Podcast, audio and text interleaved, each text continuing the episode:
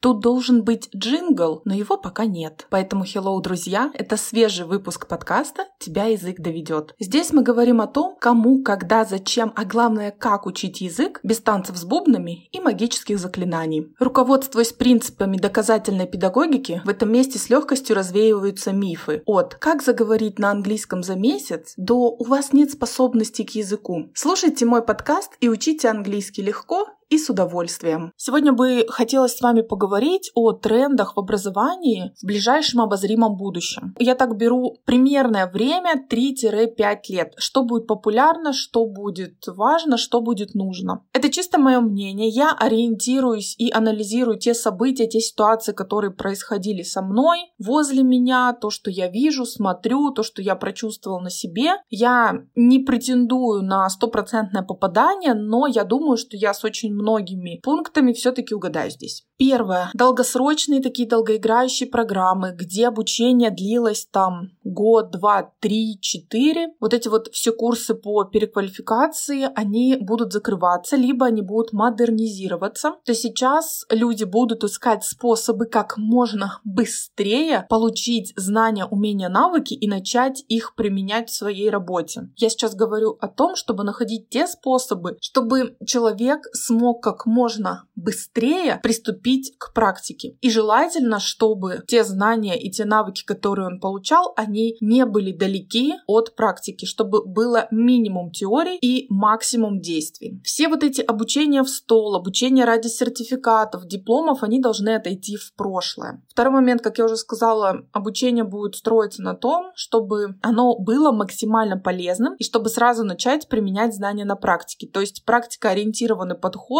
будет очень и очень распространен и популярен. В связи с этим я хотела бы обратиться к детям и родителям, которые любят говорить, что ну зачем уходить после девятого, надо полностью до- закончить да, школу, десятый-одиннадцатый класс. Вот я бы на вашем месте очень бы хорошо подумала, выбрала бы себе хорошую специальность, получила бы среднеспециальное образование и пошла работать. Пока вы будете получать среднеспециальное образование в течение там двух-трёх лет, ваши одноклассники будут только доучиваться в школе. То есть вы раньше сможете получить профессию. Специалисты сейчас вас требованы. Будет стираться грань между вот таким вот среднеспециальным и высшим образованием. Я имею в виду не то, что там высшее образование не важно или что. Поэтому прежде чем идти в десятый класс, подумайте. Может быть, есть профессия, которую можно уже получить после девятого класса. Следующий момент, следующий тренд — это все-таки будет непрерывное обучение. Раньше не все профессии могли, скажем так, этим похвастаться. Некоторые люди там заканчивали университет,